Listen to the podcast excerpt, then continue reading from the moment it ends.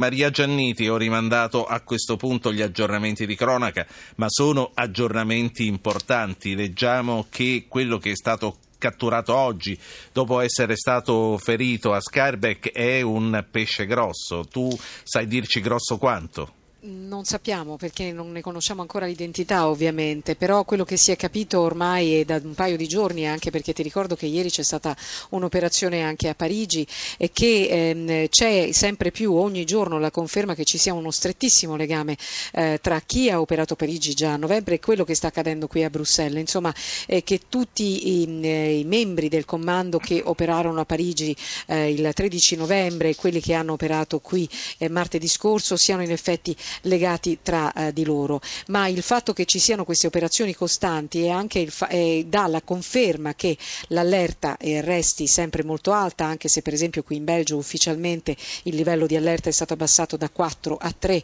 e quindi non è più elevato come due giorni fa, come tre giorni fa subito dopo gli attentati, però ehm, c'è il rischio che ci possano essere ancora eh, dei personaggi che possano mettere a rischio eh, la sicurezza della città, in, se- in generale la sicurezza della popolazione. Ma l'impress- eh, sì, l'impressione che hai tu lì è un po' la, il senso della domanda che ho voluto fare anche all'onorevole Manciulli, è che ci sia una regia superiore a Abdel Salam e a questa cellula, quindi che ci sia una rete fra varie cellule o che una volta disinnescata questa, e sembra che siamo a buon punto, il sì. problema può essere in parte risolto? Mm, mm, beh, sicuramente questa è una cellula importante, probabilmente è una cellula che ha ricevuto degli ordini direttamente dalla roccaforte dell'ISIS. Forse ricorderai che subito dopo gli attentati proprio l'intelligence irachena aveva detto che questi attacchi erano stati decisi eh, a Raqqa, eh, che è la roccaforte dell'ISIS in Siria.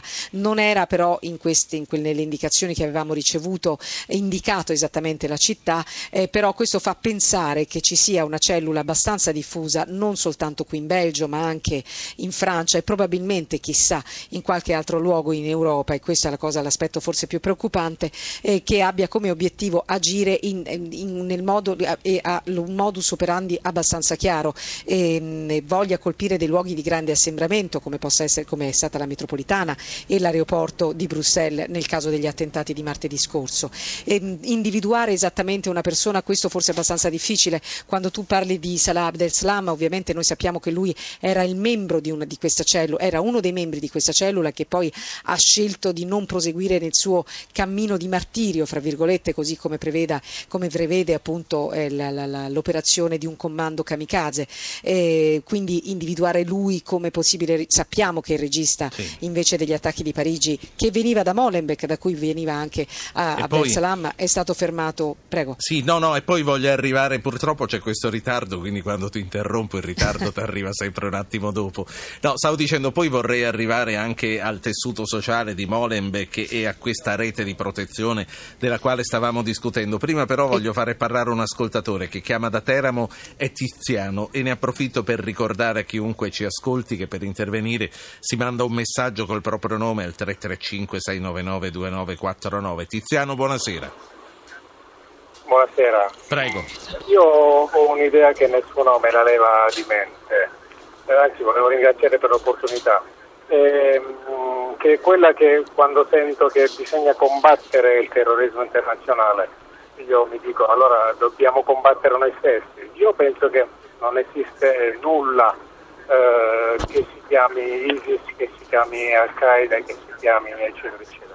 Io penso che sia una strategia studiata bene a tavolino dalle, dalle grandi lobby, eh, dalla, dalla, sete di, di potere economico-politico che sì. si vuole prendere su una certa insomma, ideologia politica. Quindi. Sì, io credo che, che, purtroppo le prove che esiste l'ISIS, che eh, esiste Al-Qaeda e tutto il resto invece ci però, siano. Ma... Però, però, volevo aggiungere, eh, sconfiggere un qualcosa che eh, da, da, da, da un insieme di nazioni penso che sia facile.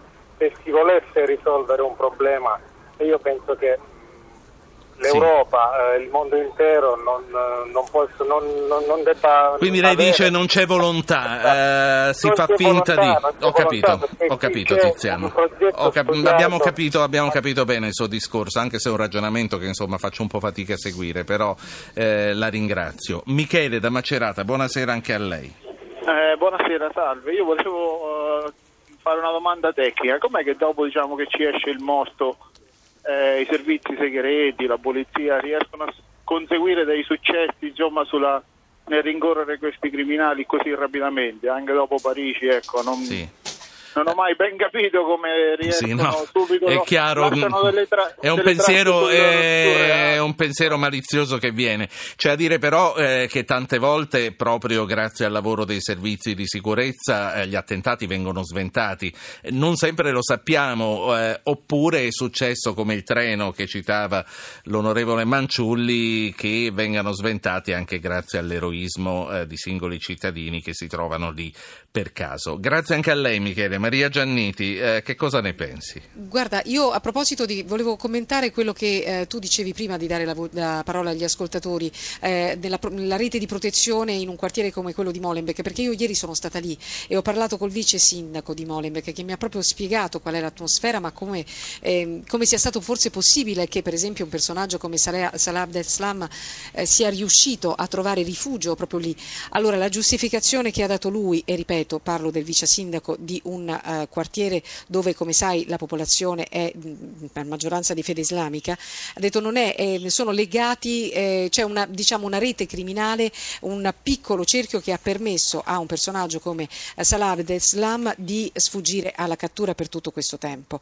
Eh, è difficile forse probabilmente per noi da credere perché ovviamente possiamo immaginare che ci sia stata invece una rete di protezione proprio a livello eh, quasi di comunità per quanto riguarda l'intero quartiere, l'intera zona eh, dove poi lui è stato catturato, però questa è una teoria che viene fortemente respinta perché sarebbe come puntare il, diro- il dito eh, contro eh, tutte le persone che abitano, che abitano in quella zona. Però ricordiamo ancora che quella è una zona eh, dove già dal 2012 gli stessi eh, dirigenti, le stesse autorità, eh, le stesse famiglie avevano lanciato un allarme molto forte e cioè il problema dei foreign fighters. Da lì continuavano a partire ogni mese decine di ragazzi che venivano reclutati da una rete di reclutatori e si sta cercando anche fra l'altro uno dei reclutatori ed è questa la cosa che preoccupa.